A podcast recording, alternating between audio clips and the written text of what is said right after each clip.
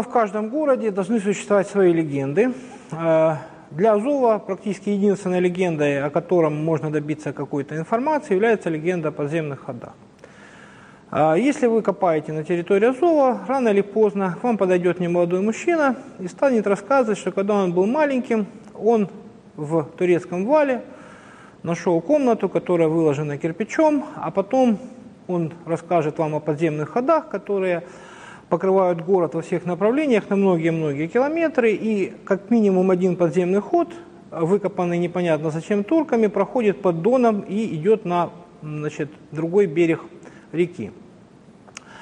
А более того, на такие легенды поймались даже составители первой туристской схемы, которая была выставлена в музее в 60-е годы. Там на этой схеме в районе современной гостиницы Соха обозначен подзем... вход в подземный ход, выложенный кирпичом.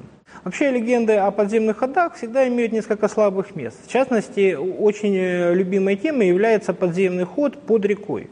А людям, видимо, не приходит в голову, что задача значит, создать подземный ход под рекой нетривиальна э, для инженеров даже современных. Даже там метростроицы в Питере и в Москве сталкиваются с большими сложностями. Но одно дело современные технологии, и другое дело технологии там, 14 века, когда даже э, снабжение так сказать, воздухом в подземных ходах была проблемой.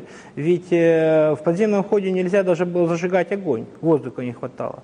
Как же в таких условиях было проводить гидроизоляцию, люди, очевидно, себе не представляют долгое время э, значит, подземные ходы просто оставались легендой, а, но в, э, за последние два десятилетия археологами в нашем музее их обнаружено уже 8 экземпляров, и э, реальность оказалась, естественно, намного прозаичнее, чем легенда. Дело в том, что в легендах э, всегда остается непонятным местом, кто и зачем, собственно говоря, их копал. Ну, вы представьте себе колоссальный труд по рытью подземного хода, да еще и кирпичом его выложить. Я уж не говорю там бочки затащить золотом, которые тоже фигурируют. А реальные подземные ходы, все, которые мы нашли в Азове, были связаны а, с периодом 17-18 века и э, с, собственно говоря, с Азовской крепостью. Естественно, что кирпичом а, большинство ходов не облаживалось.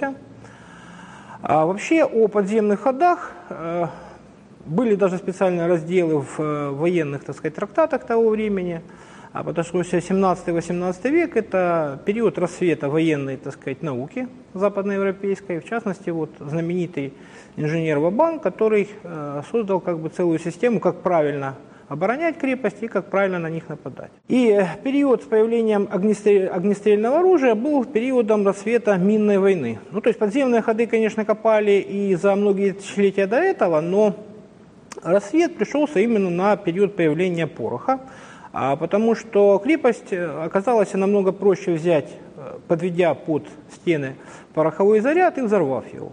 А, соответственно, задача тех, кто сидел в крепости, это предотвратить, то есть перехватить минную галерею и взорвать ее. Минные ходы, естественно, копались в период военных действий во время осады, а вот э, для ведения контрминной войны действительно в под укреплениями залаживалась кольцевая траншея, которая действительно облаживалась кирпичом, и от нее э, значит, копалось несколько отводков, э, которые в случае осады должны были стать местом, откуда шли контрминные галереи. Но это, так сказать, вот в теории. Естественно, что вот эта контрминная кольцевая галерея, она э, была секретной, и действительно знали они всего несколько человек. А найти ее археологи, естественно, не смогут, потому что если сохранились крепостные укрепления, то, соответственно, на этом месте раскопок не производится. Но нам посчастливилось за 20 э, лет найти 8 подземных ходов.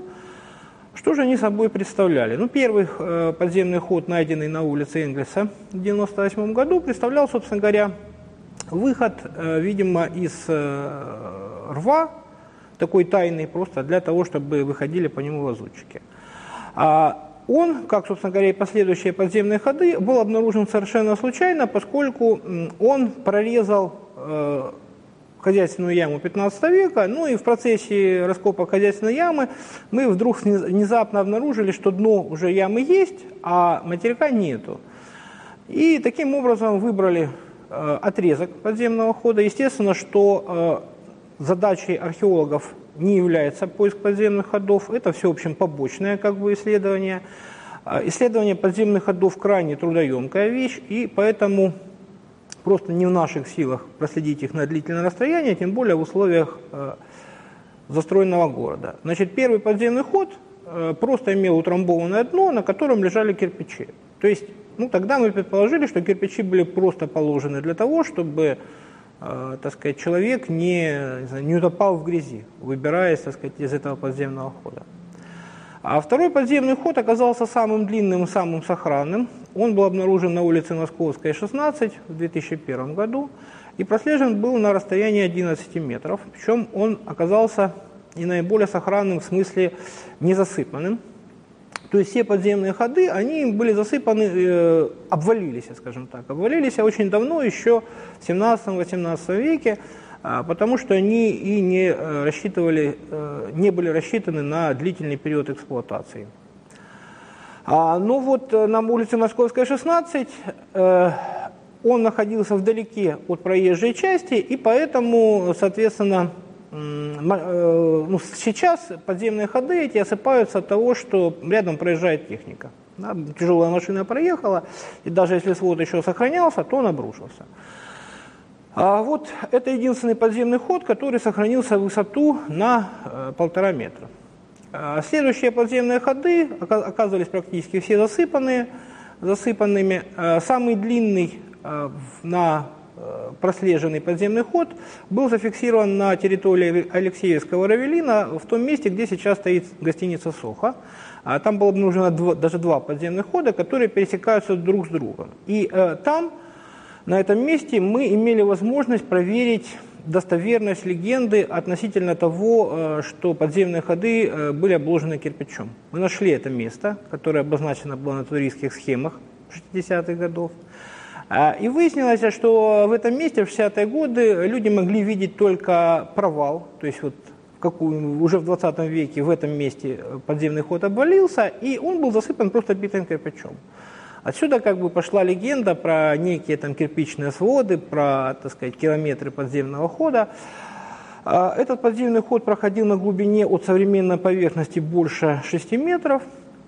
И нашли мы его, опять же, только потому, что он э, оказался в нескольких точках под э, хозяйственными золотоордынскими. А вот он прослежен был на протяжении больше 50 метров. Большая часть подземных ходов, которые мы обнаружили, она была связана уже с новой крепостью, построенной при Петре I. А, собственно говоря, есть только два хода, которые связаны со старой крепостью, времен осадного сидения, и очень может быть, что как раз эти подземные ходы связаны с эпопеей э, казачьего осадного сидения.